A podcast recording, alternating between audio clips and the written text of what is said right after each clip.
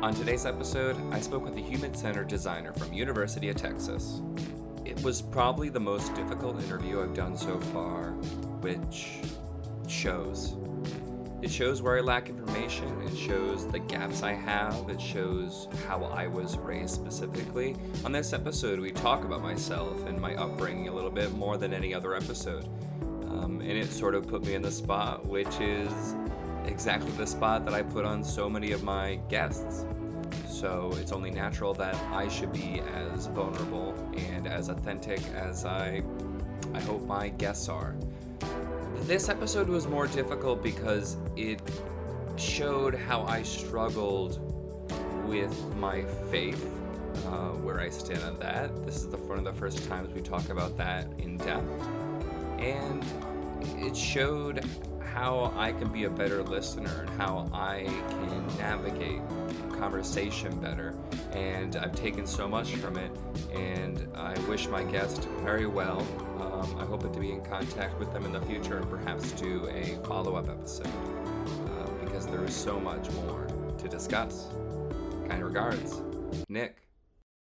Hey, welcome. Thanks. Yeah, I'm really interested in your story, actually. Okay. Oh, wow. Okay. So okay. It's always funny when the table turns and I get interviewed more by other people who are interested in interviewing. Is that allowed? Is that okay? So I am from Rhode Island originally. I'm 25. I live in Chicago now, and I moved there like a year and a half ago to kind of pursue comedy and acting and writing and all that stuff. And I'm thinking about moving down to Austin to continue pursuing that, because it seems like the comedy scene is moving down here. Really? Live in a different place that I've never kind of culturally never lived in. I mean, it's decently liberal, it seems, down here, but more so, I guess, not culturally, more like geographically. It's a very different place. Yeah. What's like the biggest difference with Austin? You know, Chicago, I think it's the foliage. Like, it's very, like, I mean, deserty kind of, right? Yeah. It's very, like, all the cacti and stuff. I do love that. And really? I mean, it's also crazy how many, like, I didn't realize there'd be so many trees here too. Mm. Yeah, I do love the, like, cactus type style. And I also think that's really interesting, because I wonder if cacti, like, arrangements and that kind of landscaping on people's, like, property has grown also out of having a 100-year drought here. Mm. You know, and that becomes, like, where it's like that's why I've heard. I don't know if that's 100% true. Are you from here? No, I'm from Tokyo, but I moved around a lot. Hell yeah. Are you a student here now? Yeah. Cool. Yeah, because, and that's that interests me with a lot of other type of stuff, is like things come out because they're functional, you know, they serve a purpose, and then eventually they end up being aesthetically pleasing or something, right? Mm-hmm. But anyway, that's my way of thinking. Okay. What's your major here? I am human ecology and design strategies. Human ecology? Yes. So what is human ecology? Just to sum it up, it's like majoring in a whole department. It's like family sciences, textiles, public health, things like that. Interesting. But I'm mostly focusing on my design strategies part. And okay, what type of design strategies? So design strategies is like, it's called human-centered design. Mm-hmm. And yeah, we start with research, and it's basically the process of how to think through a problem and find the right solution. Yeah. And also, like, know that you're solving for the right problem. Sure.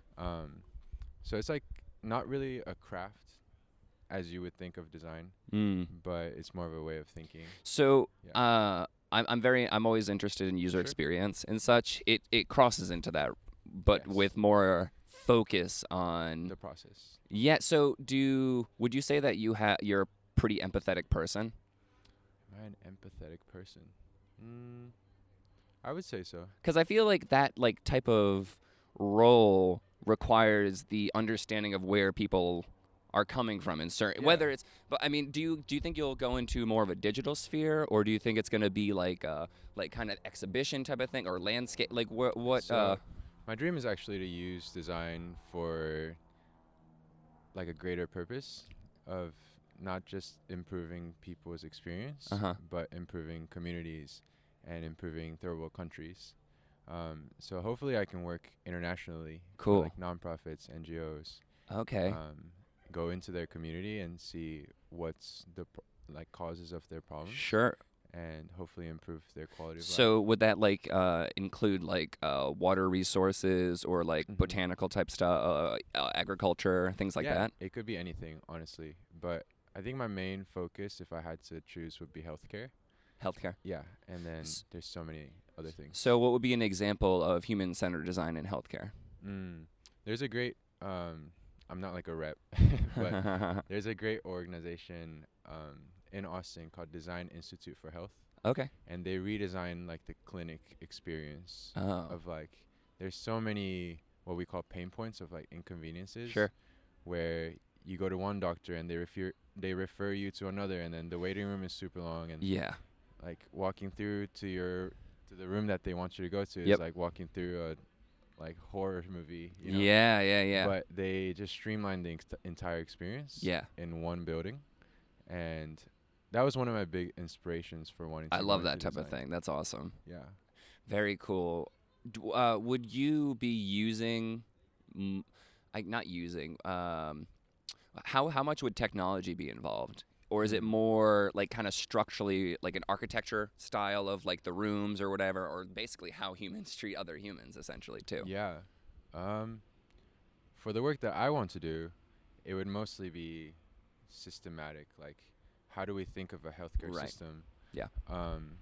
But the type of work that they're doing is that plus architectural design, interior design, just anything that goes into making that experience for the customer. And that can be literally anything, which is the exciting part. That's cool. Yeah. It's kind of limitless. Mm-hmm. And as one problem solved, or one pain point, let's say, is solved, you'll do a, post-mortem on that too, and see okay, do we create other pain points, or do we solve these pain points? Okay. Well, obviously there's other pain points of other ways of working, and now let's solve those. Yeah. But yeah, that's what I'm working on. Interesting. Does medical records can be kind of, I feel messy as well. Would human-centered design go into that as well? How they're shared and stuff, or not as much? Honestly, I have no clue. Not yet. I'm still in the process of learning. What year are you? I'm about to graduate. Cool. Congratulations. I'm a third year. I'm going to graduate early. Cool.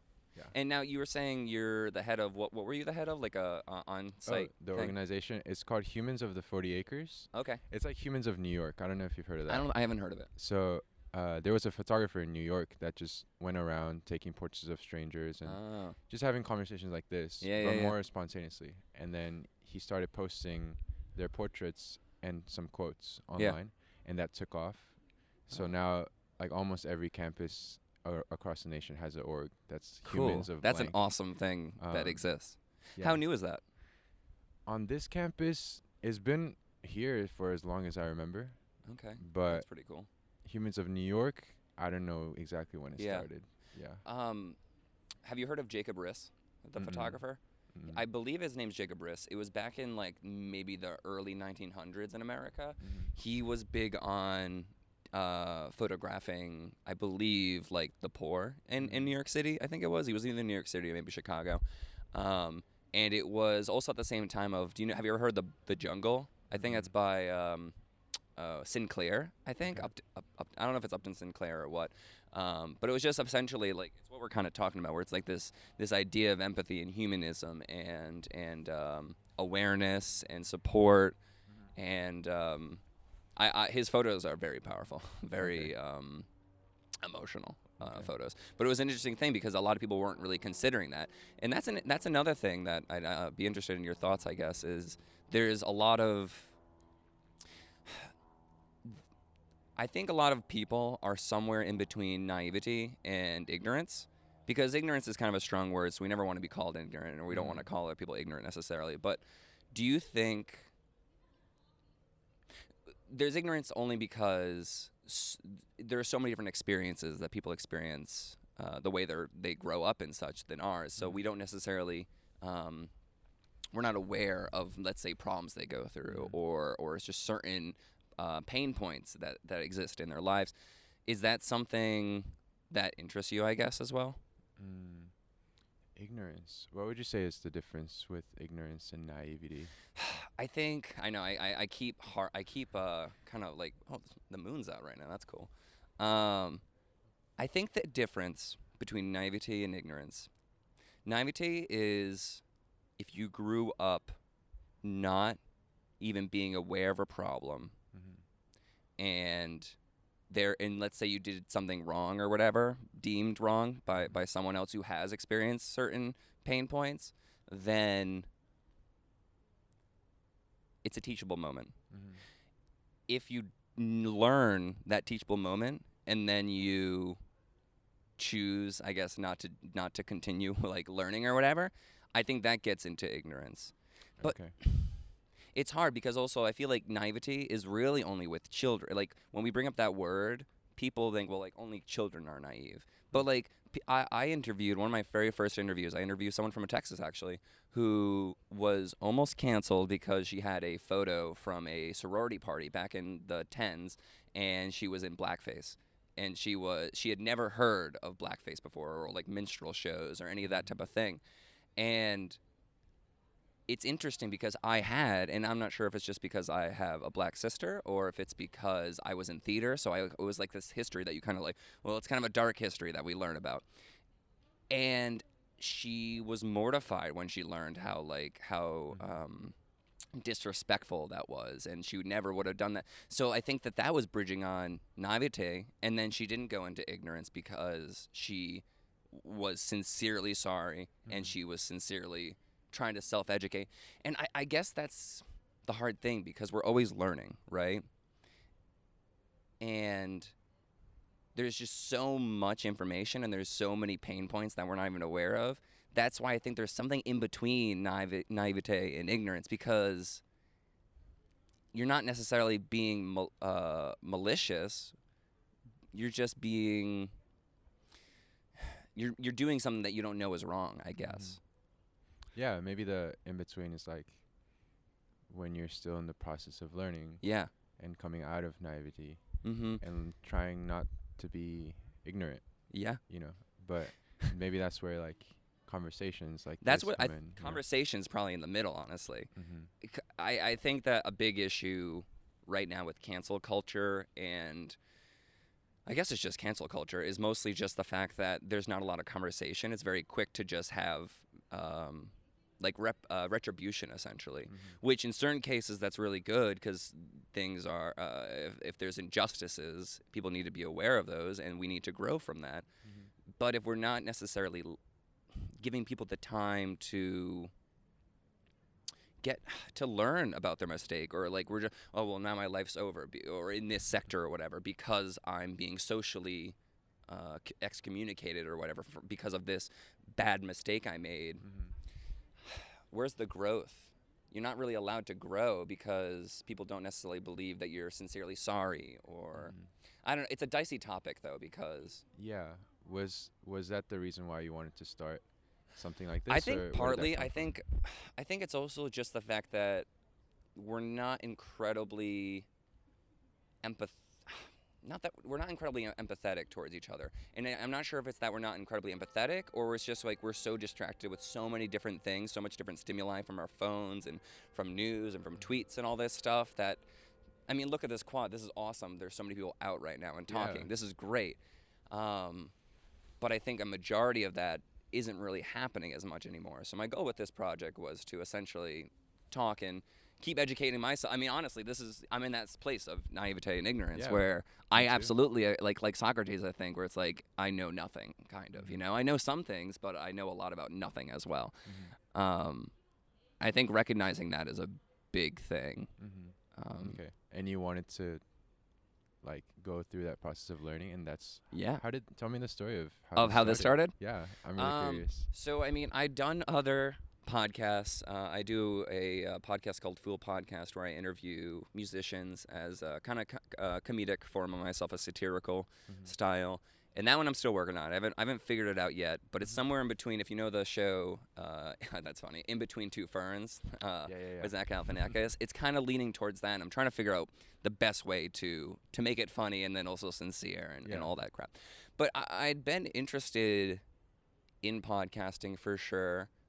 for like a few years. I love improv. I think that like there's a lot of, I take inspiration from like the Fire Sign Theater, which is like a 70s radio type teleplay kind of, or not teleplay, radio play of just pretty much free associative improv comedy and stuff. It's leaning towards stoner comedy as it was called back then. So yeah, I took inspiration from that. And then also, have you heard of the podcast Beautiful Anonymous? No. It's by a comedian called Chris Gethard, named Chris Gethard. Okay. And that show is people calling who are anonymous, and then he said he throws out a number out there and says, "Call me," and then they do an hour, and he can't hang up. He doesn't really judge. He just listens, and they talk and they talk and talk, and that was something that pretty much opened my mind of there's so many experiences I don't know about. Mm-hmm. And how can I make a judgment call politically, let's say, or even socially, where I'm just so quick to be like, this is my steadfast judgment, and I'm not flexible on it. It's always going to believe this. And I've never necessarily been like that, and I want to keep getting away from that as much as I can, because once you start understanding where people come from, it starts making sense, their methodology, right? Has that mindset kind of, have you seen it change in yourself throughout the time you have this project going? I don't know how long you've been doing this. This is going to be probably like episode 17 or so. I've done this since last summer, starting in Chicago. Okay. Relatively new project still. And yeah, I think so. I constantly find myself, I've always been someone who will start a conversation with people. I'm traveling here alone right now. And so conversation's more than welcome anytime. Yeah. And the trouble with certain podcasting is at a certain point you're like, wow, I just want to record every conversation, but we can't do that. Yeah. And nor should we. There's moments that shouldn't be, and that's when they become very candid, right? And very just open-minded. How you doing? And I notice I'm very passionate about homelessness as well. And I notice that there's a pretty... I don't know if it's big, but there's definitely a homeless population down by the bank with all their tents and such. And I just noticed myself being, I love waving to anyone. I love waving to like, hey, good morning. Hey, like, okay, let's like make a connection for a moment. And like, even it's as simple as I'm biking down past those tents, which who knows? I bet a lot of, and this isn't casting judgment. A lot of people probably switch to the other side when they're walking. They don't want to walk by that. And I understand that. And that's just a part of life. But like I give a head nod to someone who's sitting on a bench who's obviously going through some struggle, and he smiles, and that's great. That shit gives me life. That's awesome. I think that's I'm a very empathetic person, and overly empathetic, where to the point where it hurts sometimes, because there's just so much. There's an equal, I say so much strife, but there isn't so much strife. It's an equal probably balance of joy and or struggle, right? When you really look at it, because for every bad thing you look at, there's a beautiful, loving thing right across the street from it, right? Yeah, and maybe the beautiful thing of being an empath is you get to hear these stories and you get to be curious and you get to learn a lot. Absolutely. That's the other thing. It's not just me learning here. I want...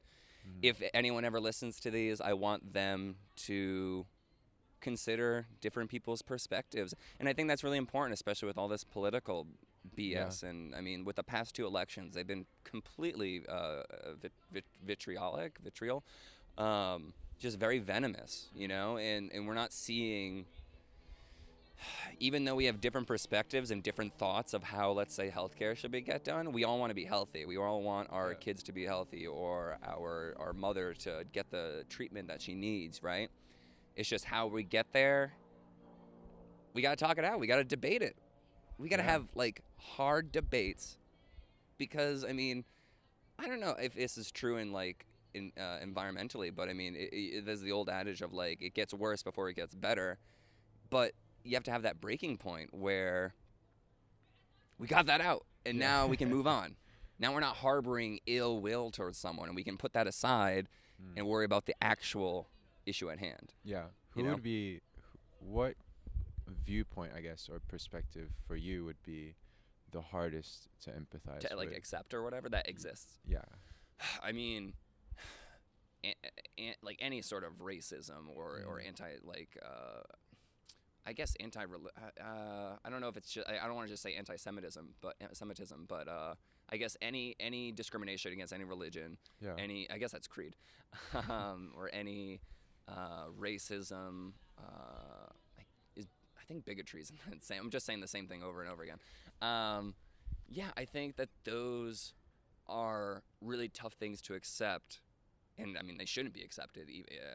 As I say that, it's with if I haven't had someone like that on here yet, and I hope I do at some point personally. Once I have someone on here, I want to learn how they were raised. I want to learn everything, right? Because the only reason they think that way is based on how they grew up. Mm-hmm. And the experiences that they've had, and I wouldn't be surprised if a lot of that hatred, first of all, is there's a lot. Maybe they don't have a lot of self-love for themselves, and maybe they have a lot of hatred or misplaced hatred because they feel like they've been screwed over by some certain race of people, mm-hmm. and because of that, they don't have a job, or they didn't have the health care, and they think that that's because of this thing, or like we're paying too much taxes towards DACA and all these things, right? Mm-hmm. And so, I gotta. It's like breaking a nut. You gotta try a little bit, and I know everyone's not willing to try, mm-hmm.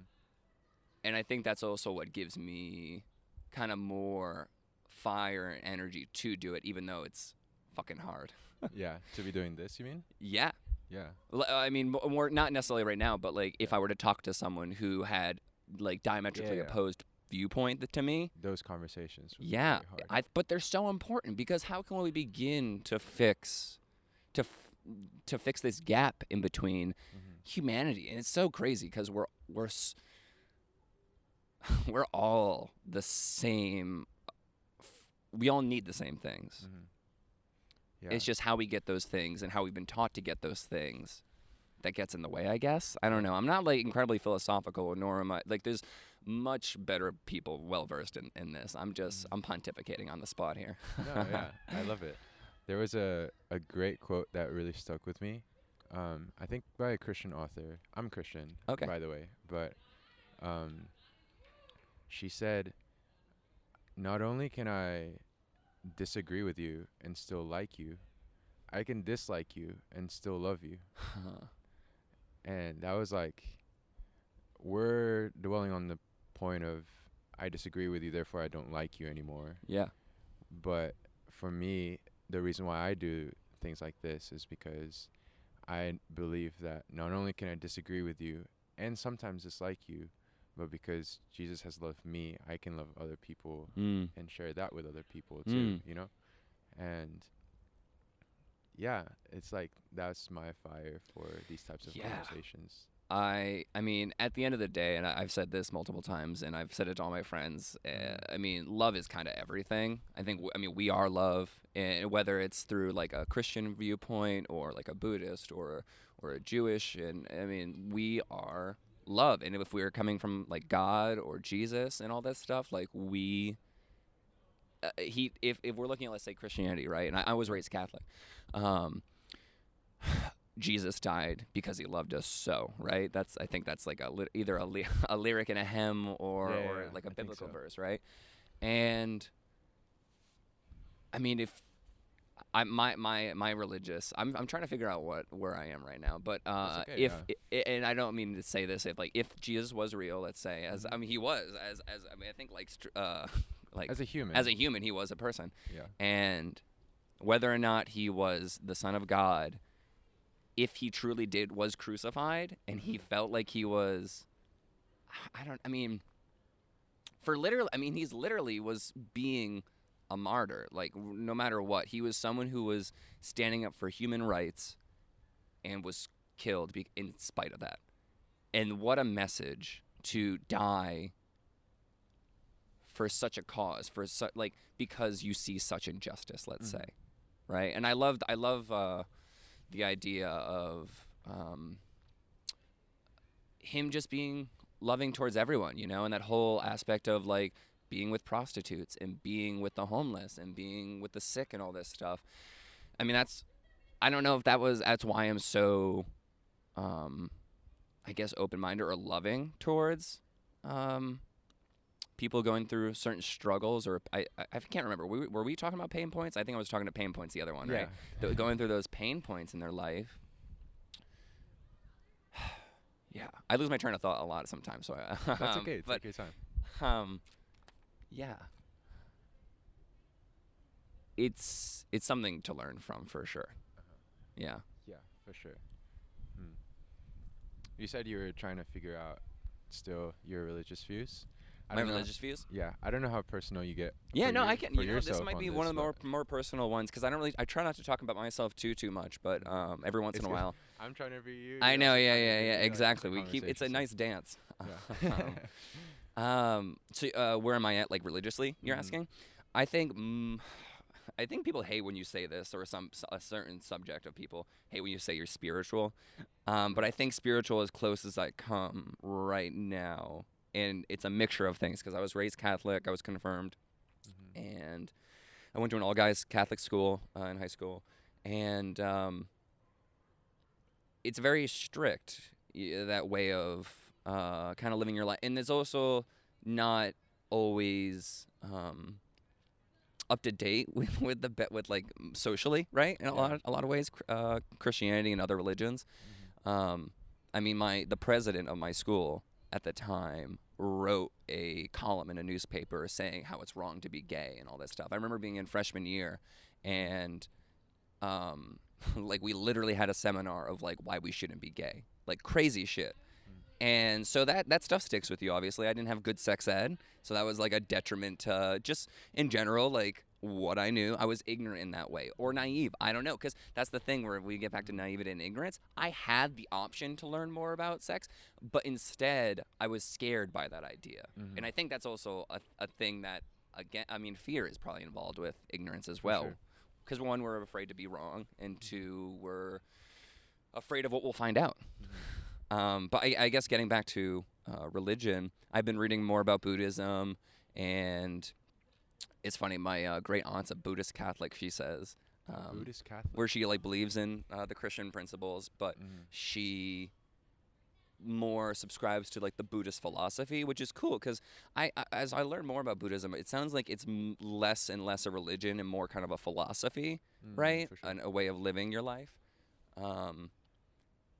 Yeah, and I don't know. I'm not really ready to subscribe to any one religion, but I remember writing an essay in my philosophical, my lit, hey, how are you? My, not lit phil, like religion philosophy in my senior year of high school. Mm-hmm. And I just remember saying, like, in that essay, like, I don't think it's right to, or not that I don't think it's right. For me, I would have to explore all these religions, because I remember realizing one day where it's like, wow, if I was born in Utah, then I would have been a Mormon, you know? Mm. And so this idea of, like, being born relatively to where you are and what you're raised as, that's pretty much the only reason you're religious to a certain point, until you really start, I guess, thinking deeply about what do I truly believe? Because I think that, I mean, we all hit a point like that, right? We do, for sure. And so I remember thinking, like, we should just we should pick and choose, kind of. And then my teacher, and this has stuck with me too, is like, oh, so you think you can just, like, pick and choose, and you can decide what you, oh, I don't like this part of this is literally his voice, I feel like. You don't like this side of Christianity, but you like this, so you just mix, like, a little cocktail. And, well, I mean, it sounds a little weird when you say it, but yes. You know, I mean, because that's also, that gets into other things where it's like, if you have a political view, doesn't mean that I'm completely liberal, doesn't mean I'm completely conservative. We should be mixing and matching what we agree with. We shouldn't just vote party line. Mm-hmm. We should really think deeply about what we believe, you know? Yeah, for sure. That doesn't work for everyone, though. Mm-hmm. Yeah, just to add some, like, perspective. Please, I want you to talk more. I want me to talk less. Yeah. That's really interesting for like looking into all sorts of different types of religions. I think it's very easy, especially in the Catholic culture as I've seen it. I went to high school in the Valley, in the Rio Grande Valley, South Texas. Okay. So there's a lot of Catholicism there. And I've seen, like, through conversations with people in a very similar stage as you, it seems like exploring different religions and spiritualities. Sure. It's easy to see, like, the outward facing of each religion as, like, a different set of principles. But I think the way that I've interacted with religion is a little bit different, and it's not just the set of rules or set of principles we should live by that is gifted to us from religion, but something beyond that, and something beyond just a simple guidebook for how are we going to live our life for the next 80 years, but something that has an eternal weight if you believe in eternity. Sure. Something that has weight because of this concept of salvation, because not only, just to explain like my Christian viewpoint, Christianity has a rule book or a guidebook or some laws, as you would say. Is this the Catechism of the Catholic Church, or is this the Bible? This is the Bible. Okay. So that's also a separate thing. Yeah, absolutely. Have you heard of that book? No. It's an interesting one. I'm sure you're talking about like the cultural, like, added on laws and things like that. Yeah, pretty much. Yeah. But in the Bible, God gave the Israelites a law to live by, which was principles to live by. And no one was able to keep the law. Yeah. And even if we subscribe now to any sort of religion, we will still fail. Yeah. Right? And so the step above that I'm that is the perspective that I hope to throw in here, is that we failed to keep the law, and therefore God had to be separated from us, because when we fail to keep the law, we're unholy, and because God is holy, hopefully our God is holy, right? We don't want to follow a God who's not holy. Right. We were separated from him, but God is still loving us. That's why Jesus came down to die for us, because we failed to keep the law. Interesting. And he covered for our sins, as you call it, which is our failings. And now we don't have to impose the law as the main part of religion in Christianity. We can celebrate the freedom we have. And God says that we're no longer under the law, but we're under Christ. Because of Jesus dying for us, he gives us grace for when we fail. And so now we get to celebrate this joy and freedom that we have, that I have in my life. Yeah. Like when I faced that point that you talked about, where I had to really think about religion for myself, I thought of it as only this set of rules up until a point. But once I figured out that this isn't just about a way of life or just a set of rules, but this relationship with God that gives me joy and freedom, beyond just this set of rules, that's when it was like, this is a new thing, not just telling me what to do, right? But giving me this relationship. That's it's funny. I wish I I could freeze time so I could like think deeply about that before I even begin to speak. But yeah, that's really interesting, because the first thing that comes to my mind is that Jesus dying, Jesus sinned, right? Jesus did not sin. He never sinned? He never sinned. That's what the Bible says, yes. That's interesting, though, because if he never sinned, was he truly human? That's a very Because I feel like if he's dying for us, and it's like setting a bar or something almost, kind of, where it's like, I don't know if it's setting a bar as much as, you were saying, I need to think about this more. Yeah, take your time. Man. Before Jesus, the law existed, and it was more like, I'm holding you to these rules. And because, I mean, in the First Testament, God's pretty angry. Or at least the stories say he's a very, like, vengeful God, right? Kind of thing, that fire and brimstone. Or is that more interpretations? I don't want to, maybe you can touch upon this a little more. From what I've seen in the Bible, there's a repeated phrase in the Bible to describe God. And it says, the Lord is gracious and merciful, slow to anger and abounding in steadfast love. His mercy covers all that he has made. And so there we do get glimpses and huge stories of God wiping out populations to avenge his people or to punish sin. That was really terrible. But the repeated description of God in the Old Testament and in the New is that God is a merciful God, and he's very, very slow to anger and patient with us. Yeah, but I don't know where you're going. Okay, so I'm really interested now in this whole aspect of that Jesus never sinned. Okay. Because first of all, this is the tough thing about the Bible, where it's just there's so much omitted, right? And it's also human perspectives written, like who have interpreted it, and also vocal tradition or oral tradition, right? That became written eventually.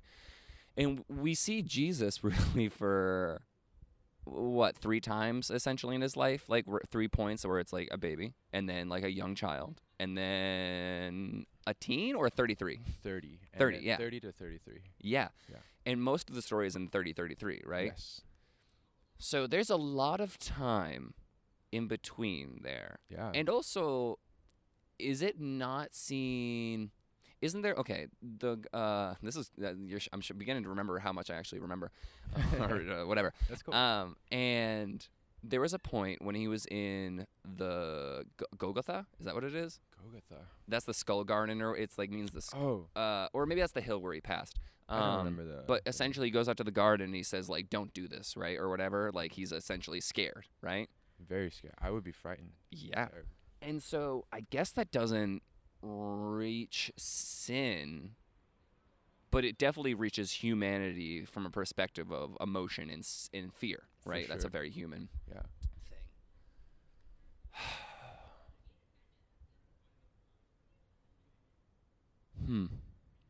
What's the smallest sin? Like, what's a very small version of a sin that he possibly could have done? Like a lie? I don't know. Scared of, because obviously he's a kid, right? Yeah. He wasn't... Okay, wait. Was he born knowing he was the Messiah? Is that like I thought? Or was he told when he was 13 or something? You know what I mean? So there's a story of Jesus in the temple. Yeah. And his parents go home to their hometown. Yes. Like, they leave the city. Yep. And then they're like, "Where's Jesus?" Yeah. And then they come back, and Jesus is like, "Of course, didn't you know where to find me? Yeah, this is my father's temple." Yeah. And that was a little kid saying that. Yeah, so that's... How old is that about? I have no idea. Yeah. But that's an interesting thing, because, I mean, that's also goes into this idea of, like, what's intuitive, right? Or what are we born knowing? That's interesting.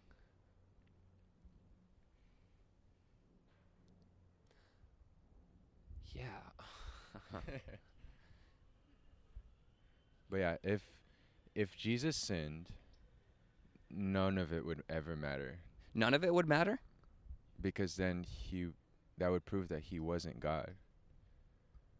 And I can't die for you and pay for your sins. Yeah. Because I'm just as broken as anybody here. And so it had to be, and this is where in our comprehension, it's very hard to understand how someone could be 100% God and 100% man at the same time. But that had to be who Jesus was, or else none of it would have mattered. Now, here's another thing that I think I do believe, and this is more God in, like, the whole kind of greater scheme of what God is and represents. I see God in nature personally, and I see God in love. I think personally we are all God, I think. And I'm not sure what 100% that means, but it leans towards this idea of... I think it was Descartes or some other philosopher who like started believing God was in nature and such, because I don't know. I mean, you pick up a bug, and I've been getting better with bugs and stuff, and so like I had a fly in my hand this morning, and I was just like kind of looking, and like just this idea of like it felt very balanced, and this is my mind possibly adding that, but it just feels like this love I can have for this fly, which also maybe that's part of not necessarily this project that's changed me and helped me grow to not kill a bug, even though it's gonna die in like 2 hours or something, right? I don't know. I see us as God and love is the same. And it was funny. I was actually interested in possibly becoming a priest at some point. Really? When I was younger, I went to a mission trip to Jamaica. Okay. And we were helping at an orphanage with kids with various disabilities. And I just remember that was the closest I've ever been to God, whatever that necessarily meant. And it was just because I felt so much love. Mm. And because I feel so much love, I can't point to what that means, but it means that there's something greater than I can't comprehend. And I think that's God. Mm. But that's just because that's the word, that's a good placeholder. I you know, like it doesn't necessarily, it's the best word. I think love and God are interchangeable, and maybe you might not necessarily agree, but you can see God is loving, right? In your So I mean, God is love, kind of. I think that's the closest I come to religion at this point, in a steadfast of like, this is what I believe, this is what I'll stay by for a while. Okay. That's really interesting, though. Thank you. It's all, I mean, it's stuff that I've like kind of thought about a bit, and then it's also stuff I'm just kind of rattling off at the top of my noggin right now. Yeah, but I really appreciate like the exploration, and I think that will be some time before you could say like you figured it out and you know what you believe for certain, but I think you have to have that. You know? It's interesting though, because my grandmother, who's 70 or 79, I believe, or getting up to 80, and she's Catholic and very nervous about passing away, and very like not sure what exists after, and to see that, and to my grandfather's a deacon on the other side, on her husband, and someone who's so close to the religious community that she's been in all her life as a kid and all the way until now, she still has doubt, and that just keeps me thinking. Yeah, I'm sure it does. I think it's hard to separate our experience and our community, which are such essential parts of our life, like basically make up all of our life, with who God is. And so, for example, in the Catholic Church, I've seen a lot of emphasis on those rules and law, like you described in your school too. And so we happen to mistake God as a God who just wants us to follow the rules, and that's it, you know. But I think God is to be learned about, more than just our own experience, but also what does the Bible say about who God is, and what is the actual truth about him? Yeah. You know what I mean? And hopefully, if your grandma, for example, truly believes that Jesus has died for her and she's put her faith in that, then she can feel certain that she will be with God when she dies. Right. And that's a truth in the Bible that will comfort us more than anything from experience or from community. Yeah. And so I really hope that she finds that. Yeah, I do too. Yeah, it's the thing that, and this is like where I have a fear of, I don't have a fear necessarily of dying. I have a fear of, if I die, if heaven exists, am I not getting into heaven because I didn't go to church all the time? Wow, that's ironic. Because I didn't do other practices, but I live a pretty empathetic life, and like I hope because of that like if there is a heaven, outside of, I also see our current living as it can be heaven or hell, probably more philosophically. But if there indeed is an afterlife, an eternal afterlife, that I am looked upon with, like you said, I mean, I think forgiveness and also, I mean, I guess if God's ever present and has always existed and always will existed, that even he knew that at a certain point, like we'd be in this woke culture, and that certain things that were in like 1200 are now different in 2020. Yeah. And that if he's been ever present, then I'll understand. Like, well, yeah, this is now I'm grading this person on this standard of where religion's gone, because again, what if like we're all, I mean, church has changed and because of certain leaders and such. Yeah. And now, I mean, it's nowhere the same as what it was in 800 ACE, right? Yeah. And because of that, I mean, I don't know if God's metric would have to change of like what makes a good person, are you following all my rules? Because we're just living in this in between of ignorance and naivety where we're just doing the best we can that we've been given. You know, we're if there's stuff that we were supposed to know that somehow got lost in oral tradition before it was written down, and we all don't get into heaven because of that, but we've all lived beautiful lives that were giving and compassionate and I don't know, just aware, socially aware and such, and we tried our best. I hope we are able to get into this afterlife, because that's this is why I think if he didn't sin, if Jesus had never sinned, I would kind of wish he did, and I hope he did, because then even someone who is God, that sounded weird to say, part God, or is God, then it would make it even more understanding for us, you know? It would make him more understanding of us. Yeah, because even his own son made a mistake, you know? It sets this level of understanding, and so I guess so. That's my fear. I guess that's an actual intangible fear I have, where it's like, even if I live the best life, and there ends up being an afterlife, am I screwed? And what does it mean to be screwed? Am I in hell, or am I in somewhere else? Like, well, I mean, yeah, I don't know. No one does. Yeah.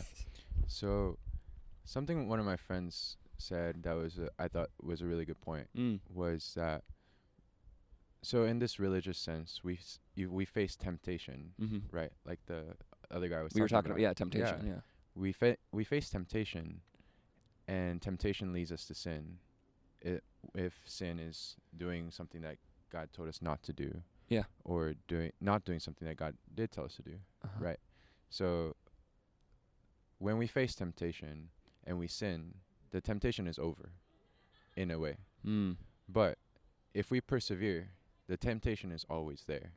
Right. And so you're saying if we persevere and don't give in to the temptation? And don't give in. Yeah. Then the temptation builds or, subsides or whatever, right. But it's still there. So the point that my friend made was that we look at Jesus sometimes as if he never struggled, you know. Right. He never had, he was so easy for him. Yeah. But actually, he was tempted by Satan himself.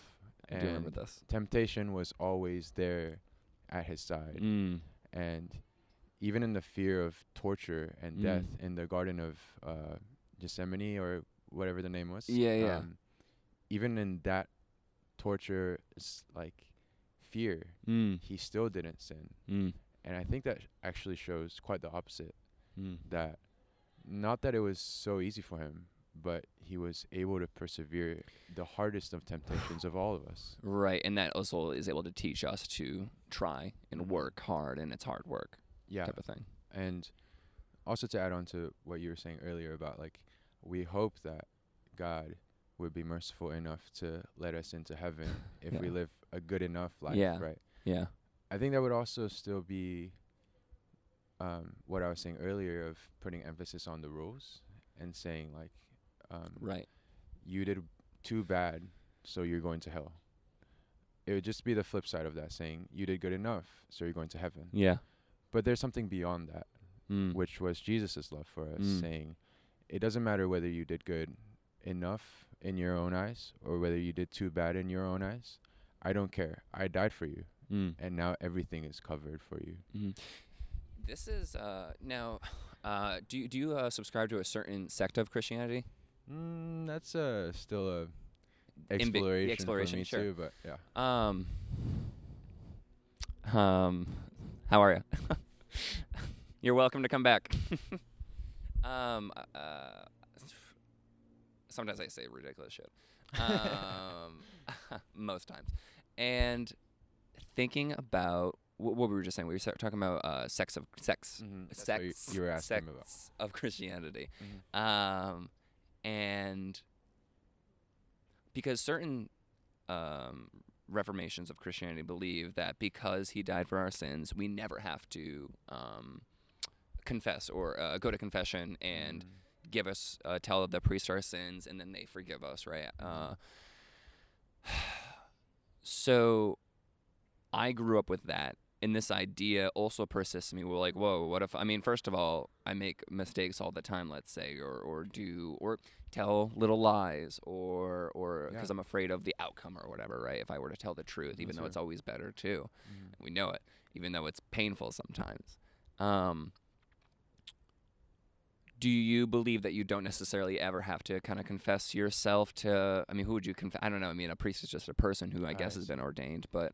It's like, what do we do when we do sin? Yeah, I guess, what are your thoughts about that? Yeah.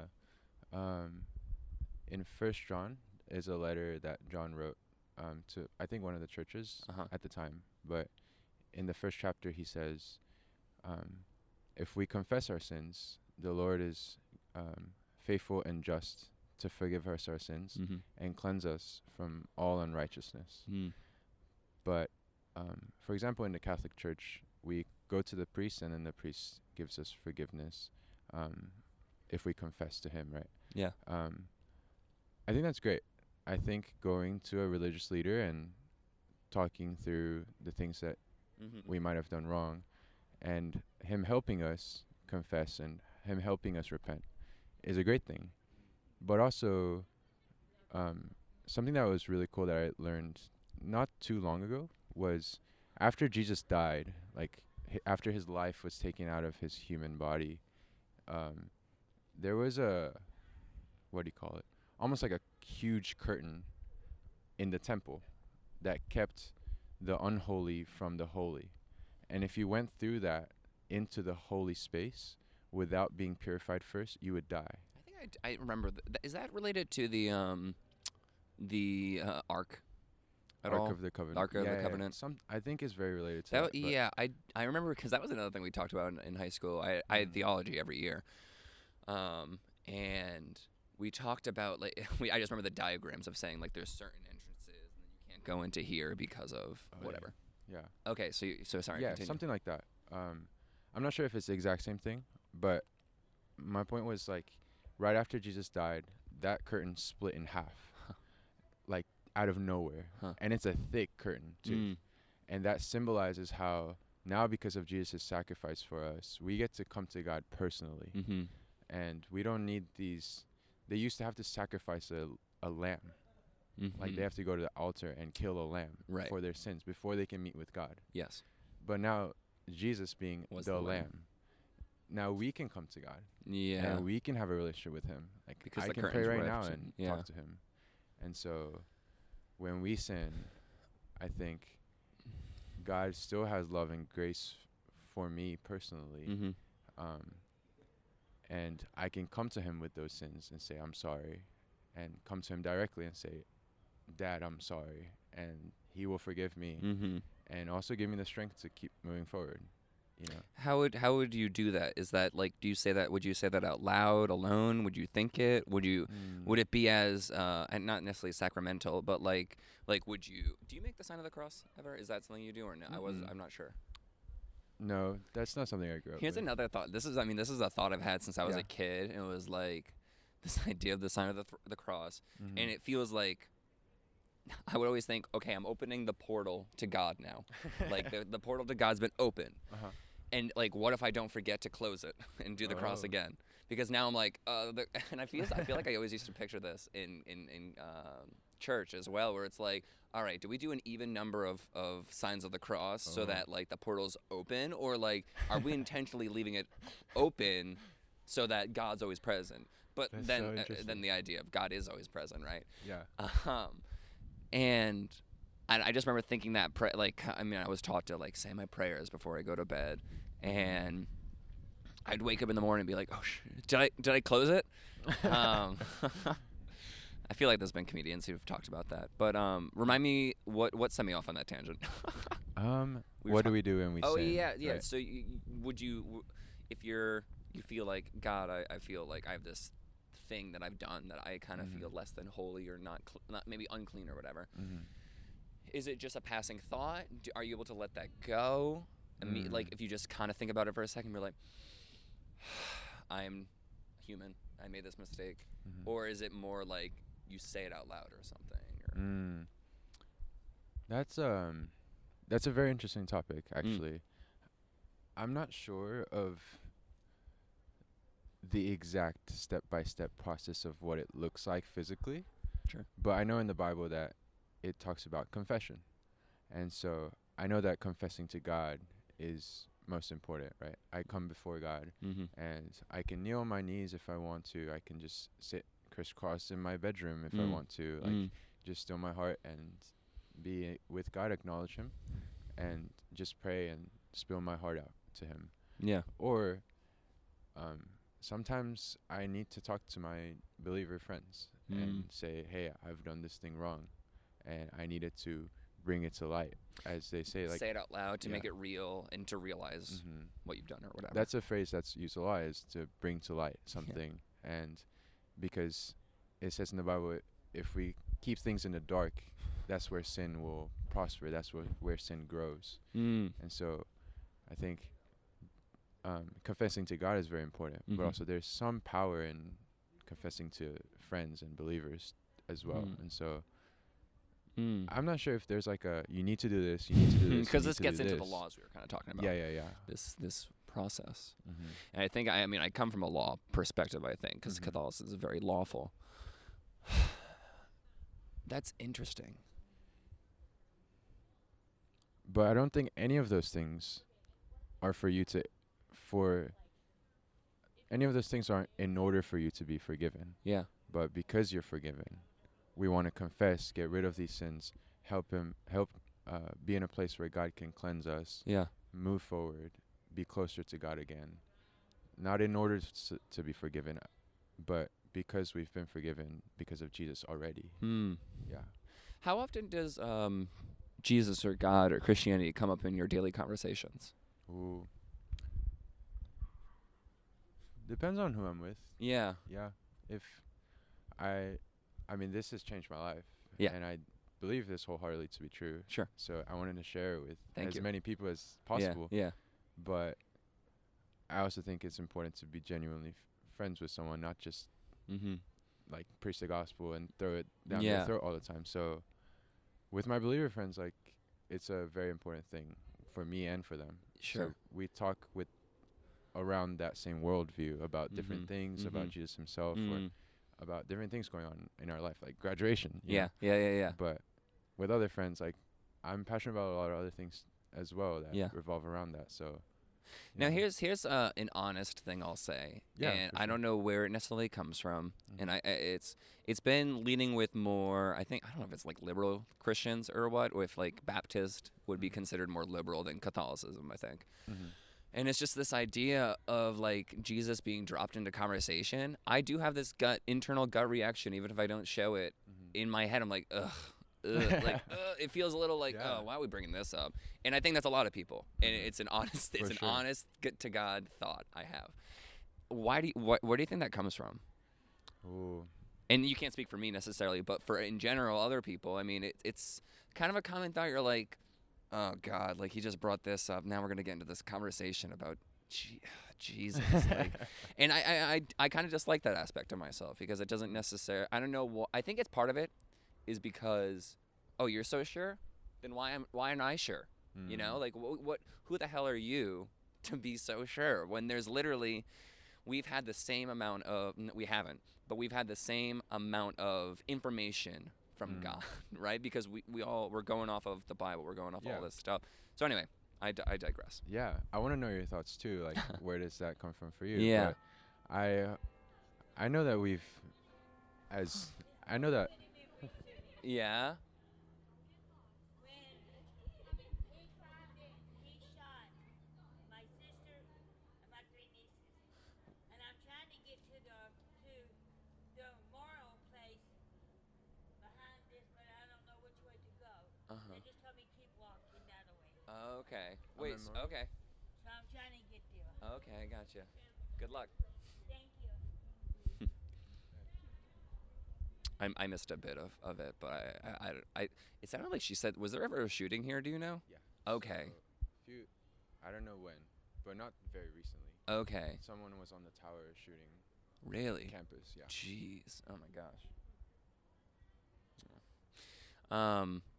That type of stuff also, like, I mean, I think because my own mental health is something I'm very aware of and try to be. Yeah. I mean, I sometimes feel generally sad when, like, I experience something like that where someone who, it sounds like, isn't 100% present in their mind. And I also come to, it's a thing I struggle with too, because at one point, I don't want to necessarily feel bad because they are human still, they're alive and they're being present, they're in some regard present. Yeah. I struggle with that as a fuck, because it's like, I don't want to be just having, I guess, sympathy. Anyway, yeah, kind of digress on that thought. But we were talking about, the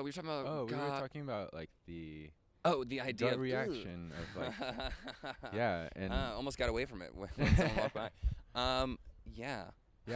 I was saying, like, I also want to know your thoughts too of like where that comes from for you personally. Yeah. But I hope.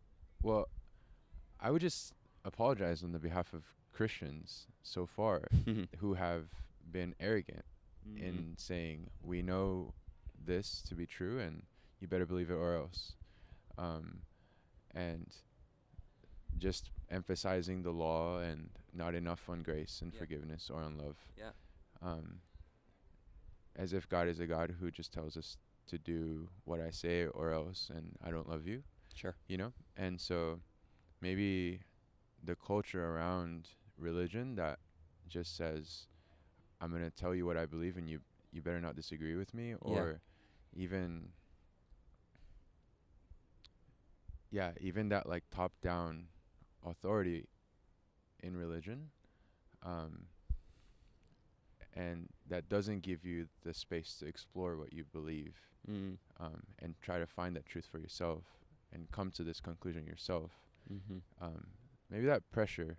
I know pressure to be like, even when I'm drawing or something creative, like pressure is going to kill me. I can't do anything. Yeah. And can you go into that a little bit more? Yeah. So I think that gut reaction maybe comes from a place, like I said, of feeling like you need to be able to explain yourself. Yeah. And know exactly what you believe. But for some time, it's okay not to. Yeah. And when I was growing up, I very much didn't know what I believed for a while. So I hope you get to have like exploration and not shy away from trying to find the truth. And yeah. And to kind of go on to like your next point, I think it comes from a place of envy and a place of comes from it's envy. Just and I think, and that's mine anyway, I think. Okay. That's interesting.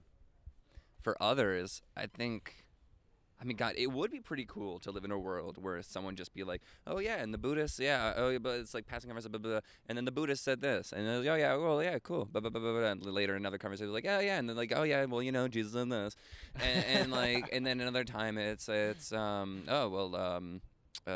Muhammad said this type of stuff, and all this different stuff, and it would be interesting if it got to a point we were able to see them more as like from philosophical perspectives, if we were talking about, because no one scoffs when you're like, well, Socrates said this, and no one really scoffs, but it's because it's not in this vacuum of like religion is obviously so specific to each person, right? I would love to see it get to that point where you just said that, blah, blah, blah. Oh yeah you're right. But it's hard because it a lot of people don't believe in that, and it's tough to believe in, especially when like facts are very important nowadays, especially in this kind of like age of opinionism being very like almost held higher than fact. Religion seems to fall into not necessarily opinionism, but opinionism isn't truthful always, right? And religion isn't scientific. Yeah. And so we it's like still personal belief. Yeah. Yeah. So yeah, I don't know. I don't know if that'll be something in like 100 years, if the religions have become even more liberal, or if they've molded into kind of one or what. Because, I mean, that's the other thing. Religion isn't really done evolving, right? I mean, because would you say religion's been evolving since Ooh. Like Jesus died? It's for sure been changing. Yeah. Culturally. Yeah. In different doctrines. Evolving has a connotation that it wasn't good enough, and now it's like getting better. But I'm not quite sure if that's the case, and I don't know too much about history. Yeah. Religious history. Sure. So, yeah, I don't know what to say about that. Because I mean, I'm just interested. Like we were talking about that whole thing of like, does God, if God's present all the time, would he be able to look at someone who lived in 2100 the same as 2020? Because probably not, I'd imagine. I mean, what happens when we go to space? What if we ever live on Mars? Earth, I guess, is an interesting thing. If you had the choice to go to Mars because Earth was dying, would you choose to go to Mars, or would you... This is getting into a really interesting perspective, because if we're understanding God made the Earth, right? Would you choose to go to Mars, or you say, no, God created this for me and I need to stay because of that? That's very interesting. That's a cool question to think about. But I know that I can only speak from what I know. Yeah. Yeah. But in Genesis, when he made Adam and Eve, he was like, dwell in this land. And I'm not sure exactly. I can't quote it exactly. But he said to like, cultivate the land and take care of it, and he put the man in charge of the land. Yeah. So I don't know if that goes for Mars, right? But I know that caring about the environment and caring about this people, caring about the earth is also part of the mission of God. Obviously, we need to have. I mean, religious or not, we need to practice love with this earth. Do you believe that like God created the planets and everything, the universe? Yeah. So that's interesting, because I mean, obviously, do you when you look at the Bible, are you looking at it from a metaphorical perspective ever? Like do you, like, we're getting more into the deeper beliefs, and I promise not to judge at all. Ask away. Do you personally believe that we're all descended from Adam and Eve? Yes. Do you believe in evolution? Evolution, not in macro evolution. Like that we descended from apes? No. Okay.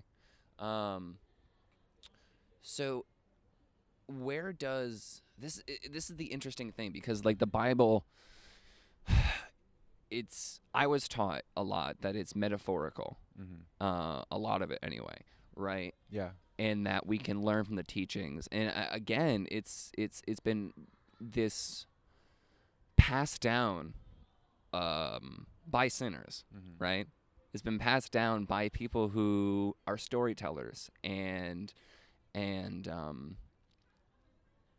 final. I don't know when it was written, when it became actually written down, but not for a while. And because, I mean, you played the game telephone ever? Yeah, it's this idea of telephone. Things change. So I'm curious. How do you ever struggle with this idea of like, well, maybe I shouldn't take this so literally, and I need to be, I don't know, aware of perhaps some things are metaphorical or some things were upchanged since it was written by people who weren't divine. Yeah. So I think some parts of the Bible are to be taken metaphorically and some are to be taken literally. And it is hard for me, hard for anyone to know when is which. But a huge chunk of the Bible, I think almost 2/3, is poetry, actually.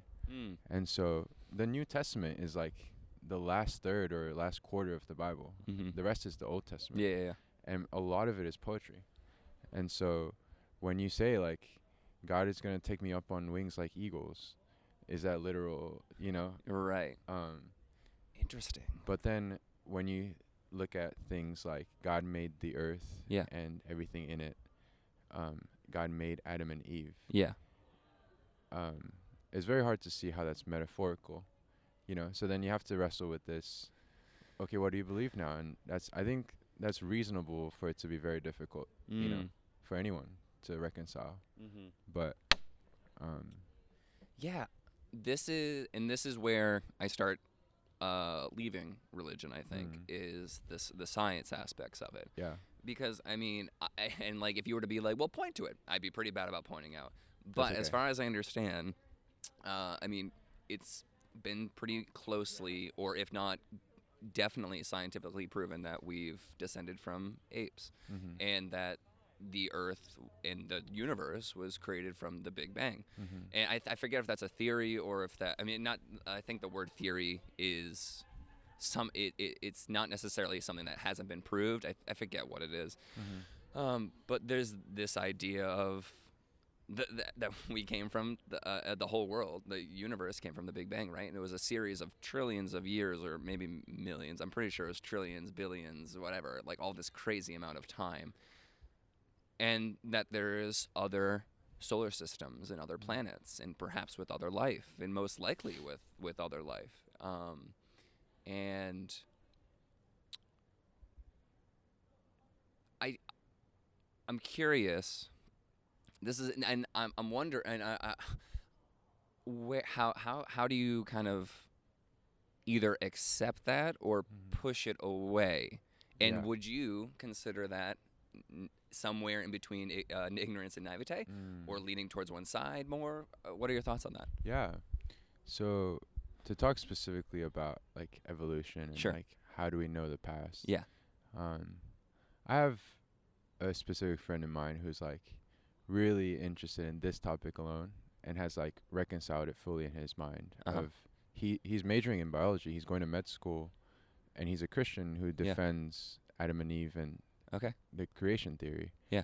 But I'm not him, so I won't be able to give you that. Right, he would be able to talk further on this. Yeah. Okay, sure. But one thing that I would say is that there's difference between proof and evidence. Uh-huh. And so I can prove you gravity. Right, I can prove you these laws of Earth, but no one can really prove to you, for example, that George Washington was the first president of the United States. Okay. We see from evidence that he was, in fact, the. Can I just ask, is that because George Washington isn't alive today? Yeah. So, like, I can't show you George Washington being the first president of the United States. Okay, that's. But there's very clear evidence that he is. So, you'd be pretty ignorant to try to deny that. Right. But all of the evidence of evolution is still a scientific evidence. Mm-hmm. And there's just as much spiritual and philosophical and real evidence that in a way shows that we were created by God and that mm-hmm. God exists. Mm. And so I don't think you could say that objectively, yeah. I have no choice but to believe that science is true. Sure. At the end of the day, you do have a choice. Yeah, there's sure. a way to explore more of the things that my friend would say, for example. There's room for exploration. Yeah. And there's no That's need to just... I'd have to science. Do a little more research on yeah. the proof versus evidence. And it sounds like proof is pretty much just in real time, mm-hmm. it sounds like, versus evidence is past... Yeah, and you still judge proof. For yourself. I mean, that's interesting. So proof becomes evidence, right? Proof is over things that can be repeated. Because if I was having a conversation with Thomas Jefferson right now, yeah. I was back in the late 1700s, right? He would be able to say, yes, George Washington is prooffully the first president, right? In that moment. Because he knew George Washington. Because he knew, and he was present, and he was there for it. Yeah. So that's proof, right? I guess so. So proof, that'd it sounds, witness. I mean, from our limited together definitions of proof and how I'm currently trying to understand this, mm-hmm. proof seems to become evidence. Mm.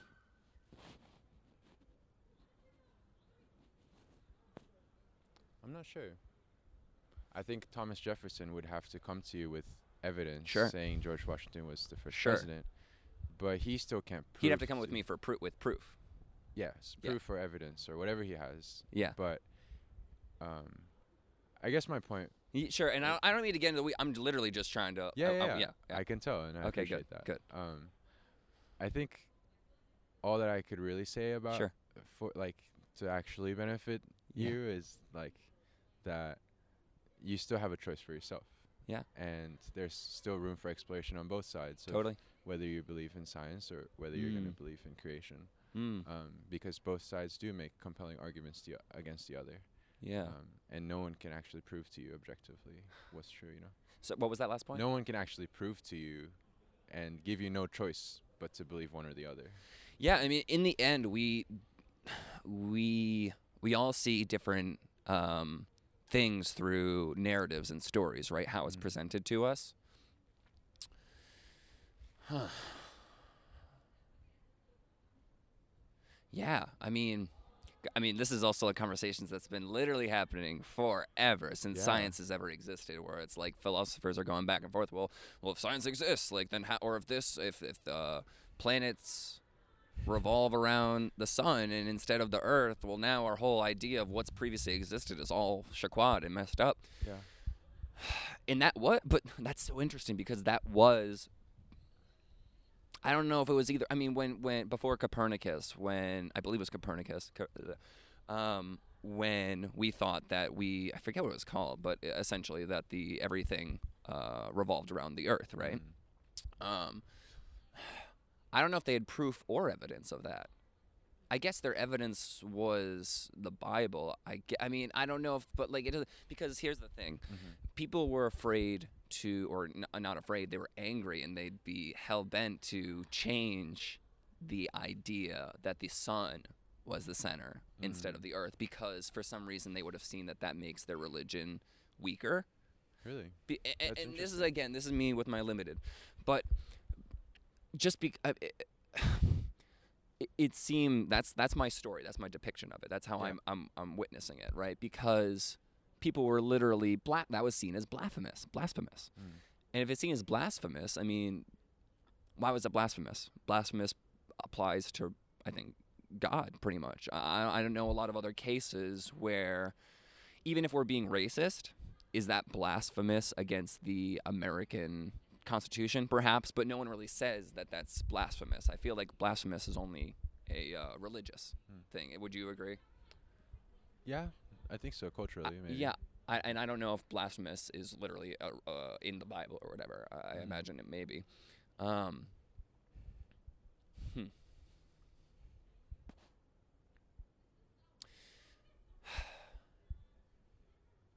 Would you ever be like, so you have free will, so you can continue to learn and such in both directions, right? I'm just I'm really interested by this. This whole science thing and with religion, it's also interesting because I was also taught in high school that Catholicism in the Bible is very metaphorical, and it's also interesting because I did have some teachers who were Christian teachers, and they're being like, well, you have to look at like 7 days as like under the lens of 1 billion years because that's what's been proven. I mean. It's been, I guess, if we're using our logic, it's what's been, what was the word again we said? Evidence. I'd have to look further. I mean, this is the other thing about language, where it's like words have so many different meanings to so many different people sometimes. You don't have to worry about that. Yeah. Proof and thing. That is interesting. Yeah. How do you think this conversation will impact your continuous learning, I guess, in your relationship? Sure. I really still want to have that conversation with that friend and see where the Christian viewpoint comes from and approaches. You can definitely, my Instagram is Free Interviews. If you end up getting something or like want to have a video message from him, feel free to send that. Okay. Or even an audio recording. I can throw that up at some point as like a bonus.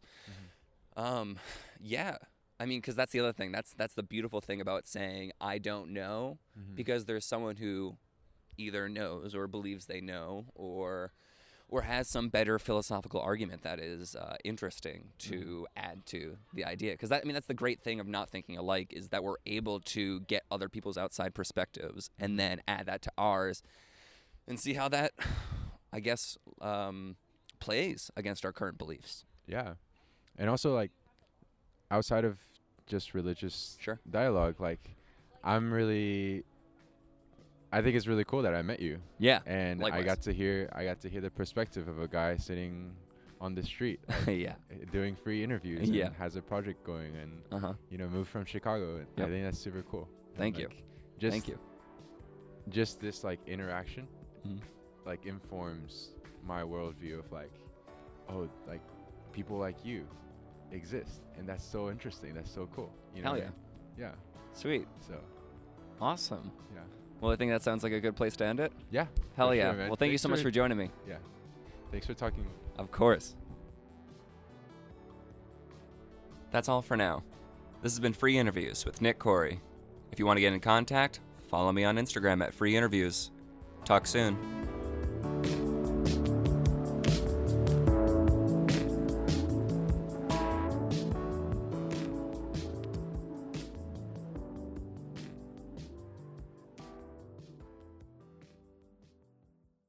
Free Interviews with Nick Corey is produced by Absurd Junk Productions.